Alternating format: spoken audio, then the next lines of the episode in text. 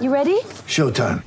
On May third, summer starts with The Fall Guy. What are you doing later? Let's drink a spicy margarita. Make some bad decisions. Yes. Audiences are falling in love with the most entertaining film of the year. Fall Guy. Fall Guy. Fall Guy. That's what the poster said. See Ryan Gosling and Emily Blunt in the movie critics say exists to make you happy. Trying to make it out? Nope. Because I don't either. It's not what I'm into right now. What are you into? Talking. Yeah. The Fall Guy. Only in theaters May third. Rated P G thirteen. Get ready for the greatest roast of all time. The Roast of Tom Brady. A Netflix live event happening May fifth, hosted by Kevin Hart. The seven-time world champion gets his cleats held to the fire by famous friends and frenemies on an unforgettable night where everything is fair game. Tune in on May fifth at five p.m. Pacific time for The Roast of Tom Brady, live only on Netflix.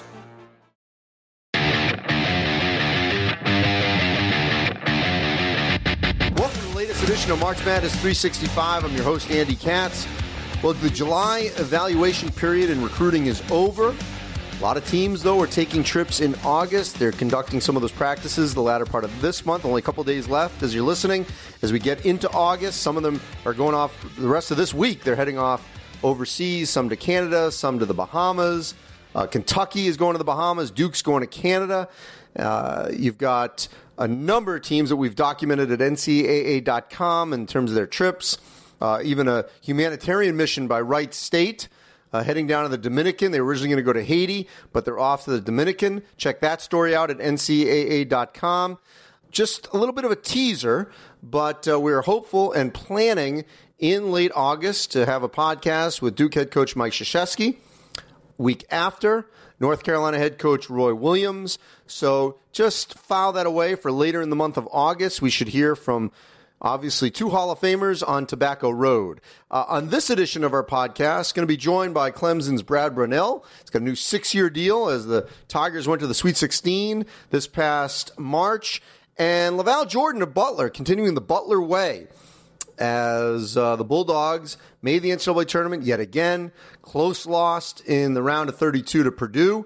Uh, they should be a factor. There's no question about that in the Big East yet again. Clemson, I think, will be somewhere uh, in the upper tier of the A C C and N C double A tournament team again. So a couple of teams that were in the N C double A tournament last year, I think, will both be in it back again. If not, Butler will be right there on the bubble as they've been, but yet can certainly cross that finish line. So couple of guys that I think have some interesting uh, stories in terms of their paths uh, to where they are right now and establishing these programs. Jordan, a former player at Butler, former assistant, uh, went to uh, Michigan as a top assistant to John Beilein, got a head coaching job in Milwaukee for one season, then off to Butler over this past year. Brad Brownell, I think, is a great example of an administration backing him through a little bit of twists and, twists and turns, and it has paid off with great success this past season for Clemson. They got to the Sweet sixteen. Now he's got an extension. So, two good interviews, I think, for you on this edition of March Madness three sixty-five.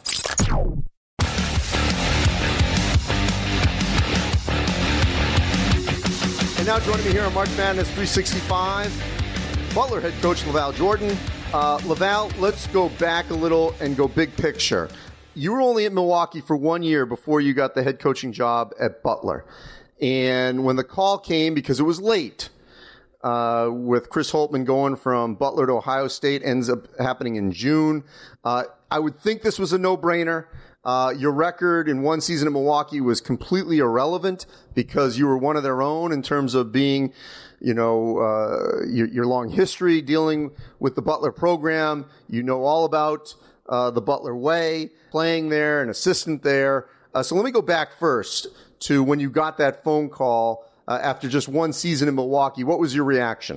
Uh, it was an excitement. You know, my uh, obviously m- me coming back home in a lot of ways, uh, but my wife's also from Indianapolis, and so you know, she was really excited to uh, to move back to Indy, and um, you know, her parent, her mom is here, and dad, uh, family is here, and and so uh, for my kids to be around family Uh, was was important, and we had my parents in Milwaukee, or my mom and my mom's side of the family. So there was a lot to it uh, to coming back, and obviously, you know, leading the program where you played is uh, is unique. Um, you know, there's there's coaches out there that have been in that situation or in that situation currently, but uh, it doesn't happen all the time. And so, you know, it was a it was a blessing, uh, and there was definitely an excitement to it. So, um, you know, it didn't take long to say yes, let's say, for sure. You know, so this is a tough call because obviously Milwaukee was the place that gave you your first head coaching job. So not that it was, you know, an olive branch or anything, because you'd earned it. You'd been obviously a top assistant and multiple stops, uh, great success, you know, during your time uh, in your six years at Michigan under John Beilein. You were at Iowa under Todd Licklider, who was a former Butler coach. Um, how do you handle that situation for coaches that may have to go through something similar where you get sort of a dream opportunity and you have to say to the place that just hired you after just one season, I gotta go. This is too big. You know, I, I gotta take this other job.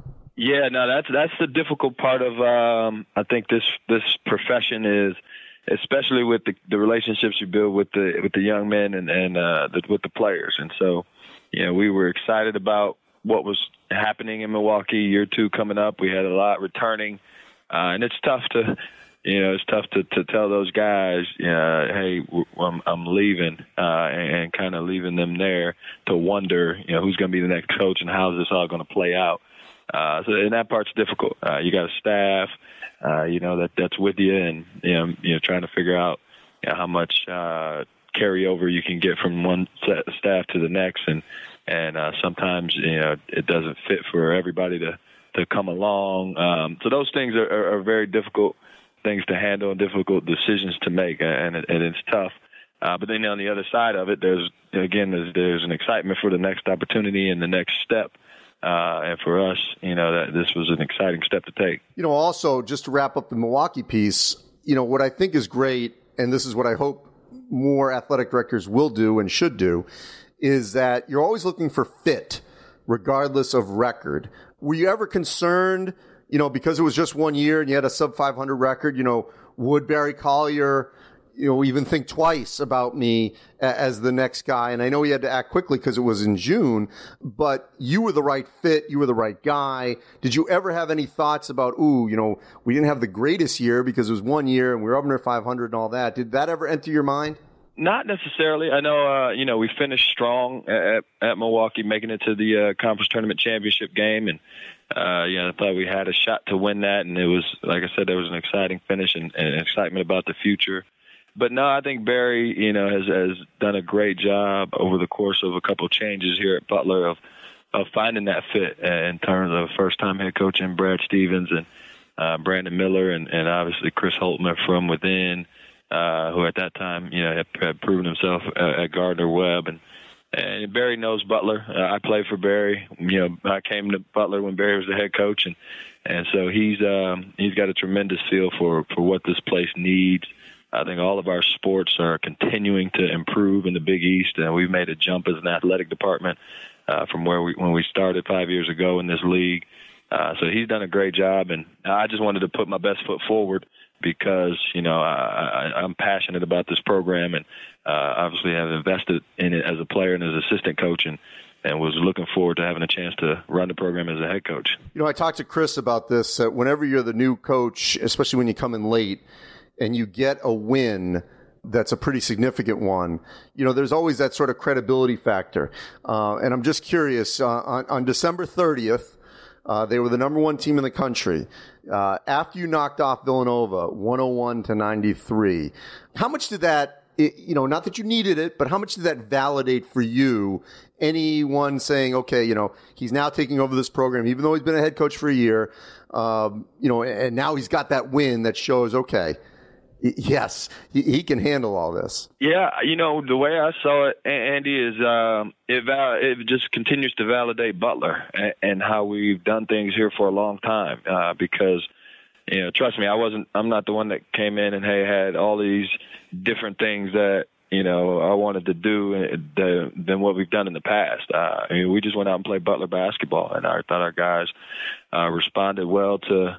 You know, all the hype coming into that game. Um, but it was more, hey, let's just stick to our principles and, and do what we do and, and keep doing what's got us to, to where Butler is now. And, and guys executed and, and obviously making some shots helps. But, you know, it wasn't really about me invalidating if, uh, you know, I guess I didn't, you know, screw it up. Uh, uh, yeah, but it's just, you know, like I said, having a familiarity with uh, what's been, what's gone on here as a player and, and as an assistant coach and, and knowing, um, you know, what Butler basketball has been about and, and staying true to that. Um, and so, you know, we just got to continue that from uh, all of our staff and, and the players that we have here now in, in recruiting. What, what I loved about, you know, sort of observing your season from afar last year was the resiliency in this group because, a, as you know, uh, this Big East, this reformatted Big East, there's no bad teams.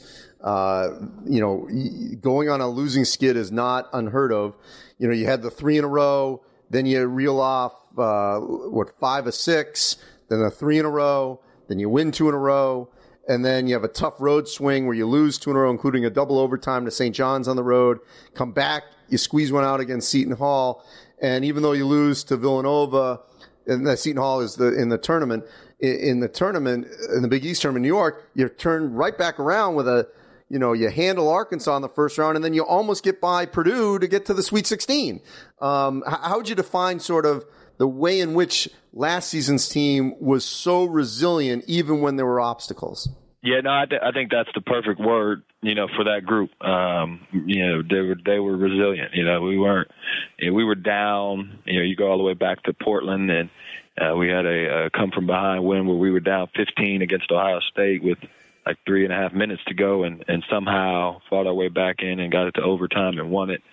Uh, and so we had they had that to draw on. You know, when we got into the teeth of the Big East and, and lost a couple. And, um, you know, we had good, great senior leadership with Keelan Martin, Tyler Wideman. Uh, those guys have been through a, a ton as seniors, you know, coaching change, coaching changes. Uh, they, they had seen some ups and some downs, and uh, they were steady. And, and so they kept us, you know, uh, focused as as a group on the whole. And, and um, you know, we were finding our way for, for a lot of it. And, and guys emerged in different roles. You know, Henry Badley stepped up. Sean McDermott came back and and fought his way back in the lineup and, and had, was a heavy contributor. Kamar Baldwin's role changed. And so there was a, there was plenty of that happening, you know, up until middle of January where we kind of figured some things out. What was it like for you to, to watch from afar? Here you are, a player uh, at Butler, an assistant at Butler, and then you leave during the time that they go to back-to-back national championship games.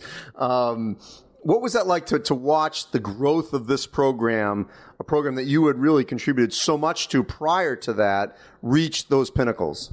That was awesome. Yeah, it, it was awesome. I think, um, you know, first and foremost, you're, you're, you're a bulldog. You know, once you come here, uh, you play here or coach here even, uh, wherever you go, if you go somewhere afterwards, um, you know, you continue to root for, uh, for, for the program to do the things that you felt like it could do. And that was the that was the beautiful part about it is, you know, everybody says it, but when we were playing here, you thought, you know, if we do things our way, you know, there's no limits on what can be accomplished. And um, just to see the consistency continue uh, with Coach Licklider and, and Brad taking over and, and uh, see those guys buy into doing it uh, that the, the way we do things here, and um, and have that type of, you know, success on that stage, you know, it was it was great. We, we were all back, you know, a bunch of former players at both uh, both Final Fours, you know, just as fans and, and supporters as much as anything. So, I mean, when you were there, and they've gone through, I don't know, maybe it's four leagues since then. Uh, I think they were in the M C C when you were a player, um, which was the Midwestern Collegiate Conference, which I think predated the Horizon League. You're right. You got you're on it. All right, so. Because I remember all these different maturations of these, you know, there was, there was, you know, all these things that sort of used to be something like Conference U S A and different people split off to different leagues and all that. But back then, in the late nineties uh, to the early two thousands, um, what did you think was, po- I, I know you said you thought this was possible, but Butler wasn't in that kind of a league then. I mean, how how realistic did you think that Butler would be playing in a league that was considered, you know, one of the power leagues the way it is today? Yeah, that, that uh, you know, I, I don't know if you thought that at the time in terms of the conference changes and realignments and, and where, um, you know, wh- wh- where we would end up there. I think, you know, what we all thought during that time, there was just such a heavy belief in h- how we did things, uh, how we play, and how connected and buying into you know, our values and, and, and Butler basketball, that if we do that, we can beat anybody, anytime, anywhere. And, and you know, there was uh, maybe some validation. Uh, we lost a really, really close. This was two thousand uh, to Florida, and Florida went on to compete for a national title that year with, I think they lost to uh, Michigan State maybe. Yep, that's and, right. Um, and so yeah, I think that was kind of the springboard of, you know, validation that we were right there with the team that played for a national title. Why can't we be that, be the team that, be the program um, that can do that? You know, we believe in what we do now. Uh, I think the leadership from Barry to Thad, Mata, you know, to the Coach Licklider was that, you know, and a few Sweet sixteens later, Brad takes over. And so there was just a healthy, you know, belief in, in how we did it, uh, regardless of the league at the time. It was just, we know if we do what we do, we can play with, you know, with anybody. And now you're on that conf- in the conference like a Big East, which I think is the best in the country, where you get tested every night to see if uh, if you can do it.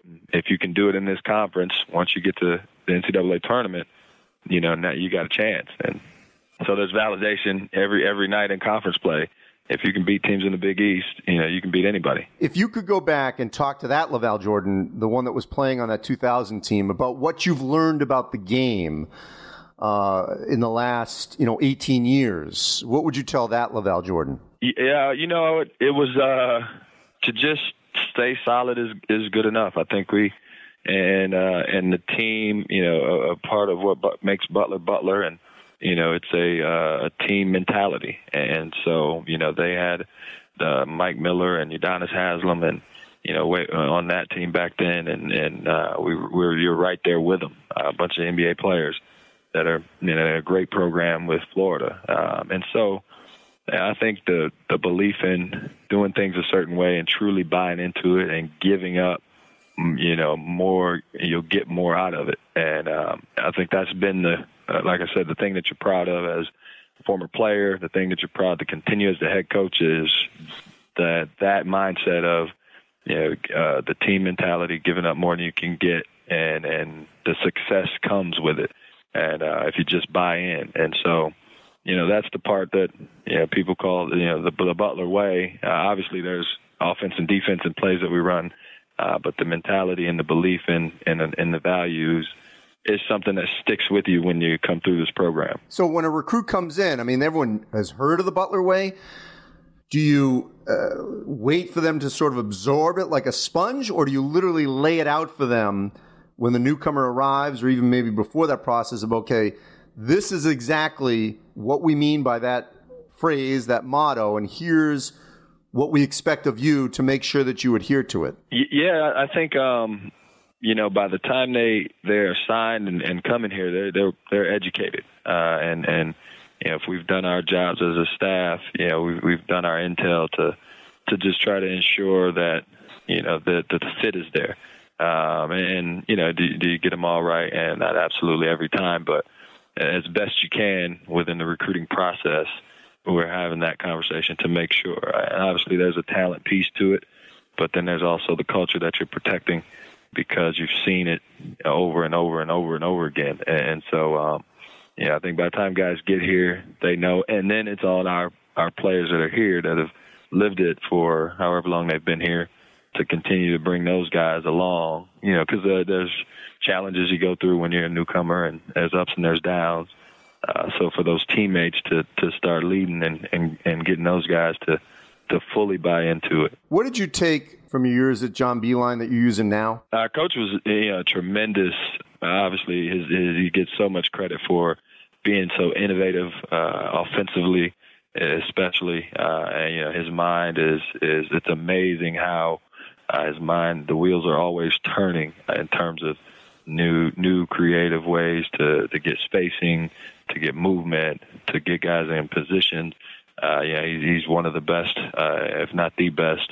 Certainly, you know, one of the best I've ever been around.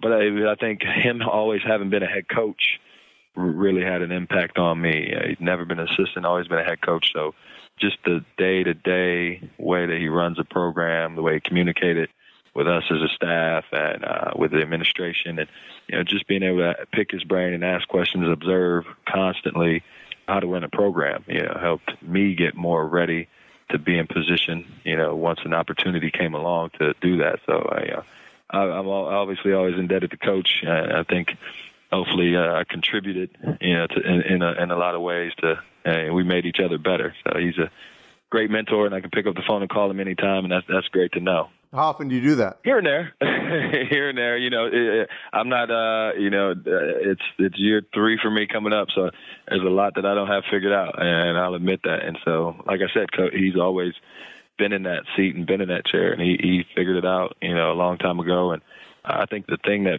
you know everybody would appreciate about John Beilein is, as as much experience as he has, he is as open to learning as anybody I've ever been around. And so that was the fun part as an assistant, is being able to share ideas. Uh, not, and obviously he has staples that he believes in, but there was a lot of open sharing and communication about how, how to get better. And so he's, you know, he's always available. All right, before I let you go, let's look quickly at this team. Kamar Baldwin continues to get better, ten points to fifteen, assists are up. You know, turnovers a, little, a hair up, but you would expect that because he's handling the ball even more. Minutes up, eight minutes a game overall from freshman to sophomore.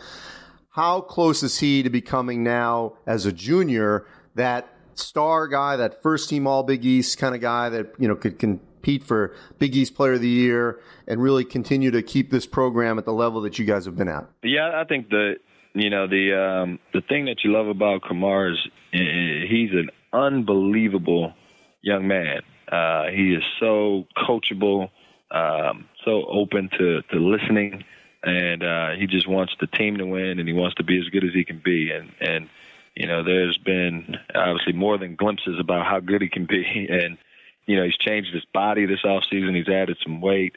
Uh, he's, he's bought into the strength and conditioning piece of uh, being a better player. And, um, you know, I'm hearing his voice more. He's, he's He's going to be a junior now, so he's one of those upperclassmen, like I was referencing earlier, that is that is charged to teach some of these younger guys.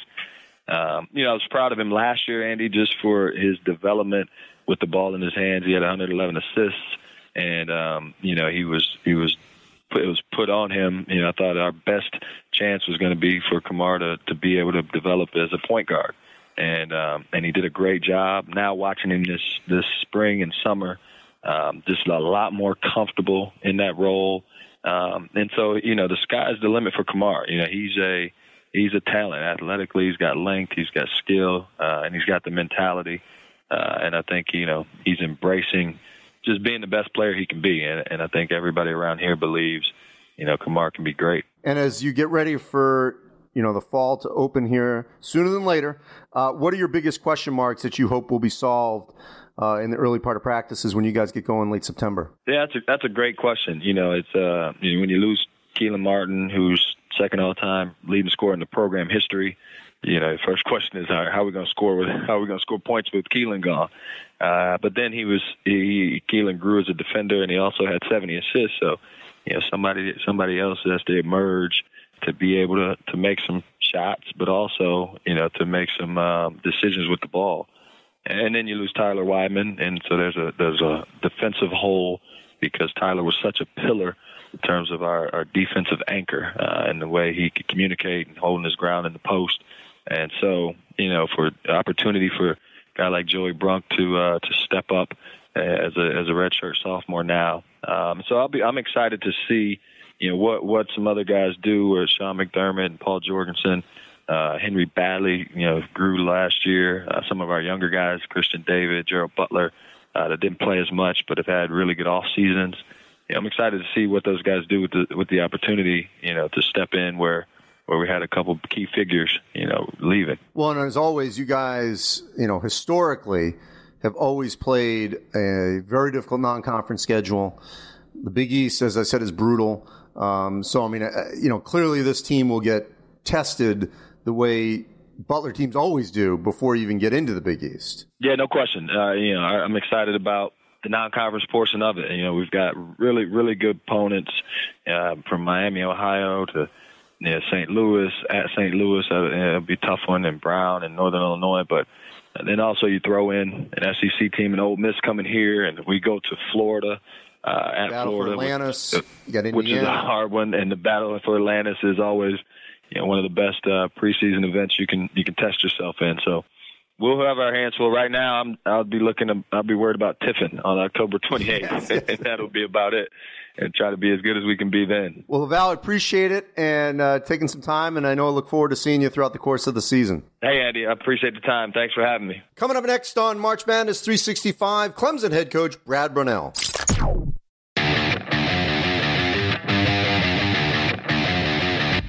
Now joining me here on March Madness three sixty-five, Clemson head coach Brad Brownell, fresh off a six-year contract extension. Uh, all it took was belief, some patience, Sweet sixteen last season, uh, and clearly, as I think all of us that really were watching your program knew, things were going in the right direction.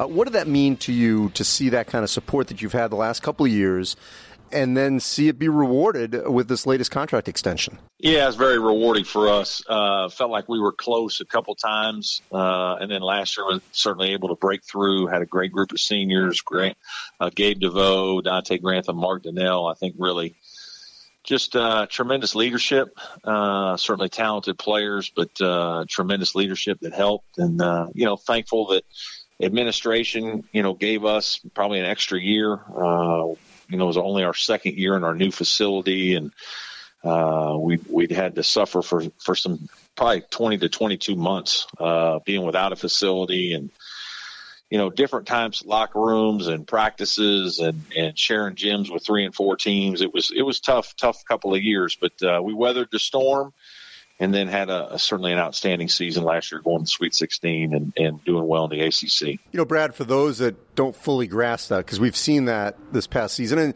some works out and it's easier than others, like Houston, you know, only had to go down the street to Texas Southern, and Cincinnati uh, had a really veteran group and just went over the bridge essentially to Northern Kentucky, whereas Northwestern, it really did affect them last season after they had such a great year the year before, breaking through, getting in the tournament, and then they got to ship off to the Allstate Arena out by O'Hare. It really kind of burst the bubble of their home court advantage. So it can go either way. I mean, how would you say it affected you guys to have to deal with that a couple of years ago? You know, we did a good job. We we, we played our games in Greenville, uh, and we really had good crowds. So from the standpoint of support, I thought I thought we did pretty well. But just the day-to-day, not being in your own building, um, your players having makeshift locker rooms and, and training facilities and video rooms that you're sharing. Yeah. And, and, and it just a lot of wear and tear. And then not, not having as, as much access to a gym to be able to come in and work out at night, to, to be practicing at all different kinds of times and to lose routine. Uh, it, it was really hard. And then, you know, in recruiting for twenty to twenty-two months to not really have a facility to show anybody, uh, that was hard as well. So, yeah, it, it, it can be very difficult. It's, uh, you know, certainly really challenging for the staff and players. Uh, obviously, at the same time, it's really rewarding when you get done and you have a beautiful facility like we do, and you've got nice renovated locker rooms and lounges and a great practice facility. And And so certainly we feel like our program's on an uptick, and, and it's, it culminated last year with that Sweet sixteen run, and we hope to build on it now. You know, the other thing, Brad, is I think you're a great example of an administration believing in someone who's the right guy, and there are going to naturally be ups and downs, um, and you just got to sort of weather them if you believe in someone. Uh, and clearly, I think that was the right call with you. I mean, how much did you feel, even through some of the turbulent waters that weren't that turbulent, but just some of the ups and downs, uh, that you always had, you know, that someone always had your back, that you didn't have to look over your shoulder? Yeah, I'm very fortunate. Uh, my athletic director, Dan Radakovich, is not the guy that hired me, uh, but he's been extremely supportive. Uh, we've worked uh, really well together, arm in arm, to help build this facility and renovate the Coliseum and and raise a bunch of money. And, and I think through that, um, because he's been so involved, he'd seen our program from the inside out. Uh, he knew we were graduating players, that, you know, we really were winning at a decent level. We were doing pretty well in our league. We were just, you know, falling a game or two short in terms of making an N C double A tournament bid. And so because of that, and because it was the second year in the new facility for sure, I think he wanted to give me a little bit of extra time and give me an extra opportunity. And Uh, I think he thought, we both thought, that even though most people on the outside didn't really think our team was going to be that good this year because we did lose a couple of good players. I think those of us on the inside knew that we had some, some pretty good players returning, and uh, we had experience and uh, a lot of excitement within our program. And so we thought we would have a chance to have a, have a really good season. And we, we, we certainly did. So, but you, you're, you're right, Andy, a lot of, a lot of administrators don't want to be patient. Uh, and I'm very grateful that, that Dan, Dan Radakovich and our president, Jim Clements, really gave me a, a little bit more time. You know, the other thing about the A C C is, as unforgiving as it is, it also, on the flip side, there's always opportunities. And that's why I never believe that a program has to stay toward the bottom of that, of the A C C, that you can cycle back up because you're constantly going to get opportunities to get quality wins that, you know, Uh, outside of maybe the, the Power Five or maybe Six, you don't get. And so how much do you think that has played in, in you know, when you, when you can knock off, you know, the big names, whether it's, you know, uh, a Duke or Carolina uh, at home, not in Chapel Hill, but, you know, we're still waiting for that one, uh, but that's been decades, um, you know, that, that that can be those signature wins that can get you over the hump and, and show that your, your fan base and your players that you guys can compete, you know, toward the top of the league. Yeah, I, I think that's certainly uh, a good point. I think there certainly are opportunities in our league for significant wins, no question about it. You're kind of uh, juggling the the competitiveness of it day in and day out, because the one thing I, I tell people all the time is, and that is the most challenging part about the league, is your team can play really well in games and lose. And that's not easy to overcome. And then sometimes you, you play well and lose, and then you got A, an extremely difficult road game to follow. Uh, and so it can, it can go against you. But at the same time, if you do start to play well or, and play well in a couple, couple weeks, you have a chance to have two, three monster wins as well. Two years ago, when we were really close to getting a bid, we beat three top fifteen teams in a week. Uh, and that was actually in Greenville. And, uh, you know, we, we got really hot for a, a short amount of time. So it's, it works against you sometimes. Sometimes it works in your favor, but there certainly are opportunities to, to play well and, and have significant wins. You know, the other great thing of when you know your program has turned that corner is, you know, I was talking to Ben Howland of Mississippi State, and they were, they were close last year the way you guys were two years ago in the N I T, and they feel like, you know, they got everyone back. Now they can make the turn, the corner. And when we talked about his schedule, he's like, we got Clemson. You know, like, that's a big game, neutral court for them to have that'll help upgrade their schedule. Um, you know, in, in terms of that for you, and you've been at all levels, what does that mean to you when, when now the Clemson game means something for that opponent? Yeah, you know, we, we, we dealt with that last year. Uh, we had some terrific non-conference wins. We won down in Florida. We won at Ohio State. Uh, you know, when they... They did the first uh, look at the tournament. I think it was in early February, the first week of February. We were, a, you know, a predicted four seed or right, whatnot. Top sixteen committee came out, and so you kind of played the last four to five weeks of the season almost with a small target on your back. And so, certainly, I think it speaks to the the program moving in the right direction. I think it, it speaks to the kind of players we've been able to recruit, and and certainly, I feel like we're building some momentum. And you know, obviously we we signed up to play Mississippi State because we think those guys are a top fifty program. They're a program that's like us, that's that's building, that's that's that's gaining momentum and traction. And you know, we we both feel like, you know, come March, that'll look like a signature win if we could both get one. What else do you have on tap outside of the challenges? Uh, we've got Nebraska, who I think, you know, again looks like a top fifty team out of the Big Ten. We're playing those guys at home, uh, so that'll be a big game in the A C C Big Ten Challenge. We obviously have a rivalry game every year against South Carolina. I think Frank's team will be improved, and uh, that's always a war for us, but we got to go to Columbia this year for that one. Uh, and then we're in a, a, a nice exempt tournament down in the Cayman Islands. So uh, once again, we've we've put together a pretty good little schedule. And you have essentially, you know, your sort of your wing backcourt returning. Uh, right. What have you seen here Uh, in the you know in the off season when you guys have been able to work out in terms of the growth and the leadership from those guys? Yeah, I think that's a big part of it. Shelton Mitchell, Marquise Reed are two uh, you know starting backcourt guys. Were certainly good players last year and, and will be talented this year. But they've got to they've got to take a, a step in terms of being leaders. I think Gabe DeVoe and Dante Grantham were certainly the leaders and kind of the voice of of last year's team, uh, the voice in the locker room, and uh, they're both a little bit quieter. Uh, we do have Elijah Thomas, who is kind of an emotional guy and an emotional uh, guy who will provide spirit to our team. Uh, so hopefully that, that'll work together well. Shelton's pretty calm and poised, and Marquise is kind of a quiet competitor. And so together we hope that those three guys will, will turn into really good leaders uh, and be able to feed off one another. But I think that's really important because there are so many ups and downs and highs and lows in a season, especially when you play in a league as, as demanding as the A C C. And, and for two and a half months, you're just going to go through the grinder.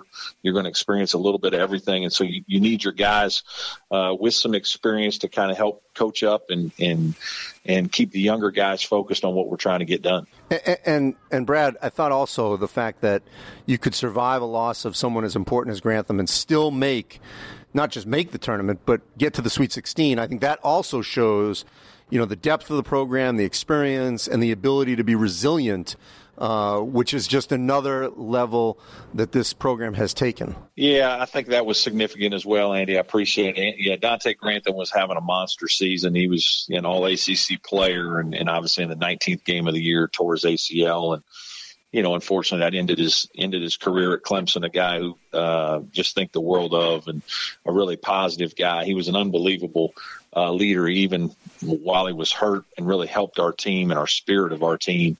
Uh, but that's obviously a big talent drop. I thought Amir Sims and David Scarr both came in and filled in admirably for for uh, for Dante. And Amir's a guy who's going to have to have a, a big year for us this year. He's going to have to step up and uh, provide a little bit more scoring consistency. I think he will. He's really continued to work on his three-point shooting. And uh, the other guys, Gabe DeVoe was a guy that stepped up and made a bunch of shots when, when Dante went down. So uh, Marquise and Elijah Shelton, they're going to get a few more touches this year, chances to make plays, and uh, we look for those guys to, to play well together. And is the feeling around the program that what you did last season is certainly more than uh, possible again to repeat? Yeah, I think we're confident, uh, but I I also know, uh, having been in this league eight years now, how challenging it is. Sometimes the hardest thing is just to get to the tournament. If you yes. can get to the tournament, good things can happen. And then it's a lot about matchups. Yeah, absolutely. And you've seen that a lot in our, where teams in the middle of our league, and, you know, Florida State yeah. and Syracuse both did well last year. And, and uh, you know, they both finished in the middle of the A C C and went to Elite Eights and uh, Sweet sixteens and things of that nature. So uh, I, I do think that sometimes the hardest part is to, is to go through the grind of the league and survive it and be standing there ten and eight, you know, uh, with a chance to get into the tournament. But uh, we, we feel good about our team. We feel like we have good players coming back, hopefully going to build on some of the experiences of last season. And just I think uh, there's a lot of leadership holes that we got to fill with our senior class this year. And last thing, Brad, obviously with football season approaching, uh, you know, over the last, I don't know the exact years, but let's say the last five years that the Clemson football program under Dabo Swinney has really skyrocketed, obviously winning national championship, competing for the national championship. In what way has your program benefited over the last five years with the national rise or reemergence of this Clemson football program and competing for national championships on the gridiron? Yeah, I don't think it's just been our program. I think it's been a university as a whole. I think just the, the national exposure and the media exposure that comes with playing for national championships in football and for, for Coach Swinney winning A C C championships and being on the big stage as much as they are has really helped everybody at our university. And uh, it's it's certainly helped us from the standpoint we go to different places now and folks already have an idea uh, about Clemson, that, that it's in South Carolina, and they know a little bit more about it. They've they've seen the brand. They've heard uh, seen great athletes go there and do well, uh, know that you can compete. They see the, the support that our fans give uh, the football program and know that it's it's out there for basketball as well. So uh, I think it's really helped uh, market our whole school. Uh, our school's really uh, it's on it's on fire right now. Uh, admissions are, are way up. You know, uh, scores and financing is is is good. Boosters are, are, are certainly giving plenty of money, and and uh, you know, we're selling a bunch of tickets in all kinds of sports. We've had a lot of success in a lot of different sports. A lot of teams making N C double A tournaments and advancing and doing well. So it's never been a better time to be a Tiger. And, and as Dabo likes to say, the best is yet to come. I'll tell you.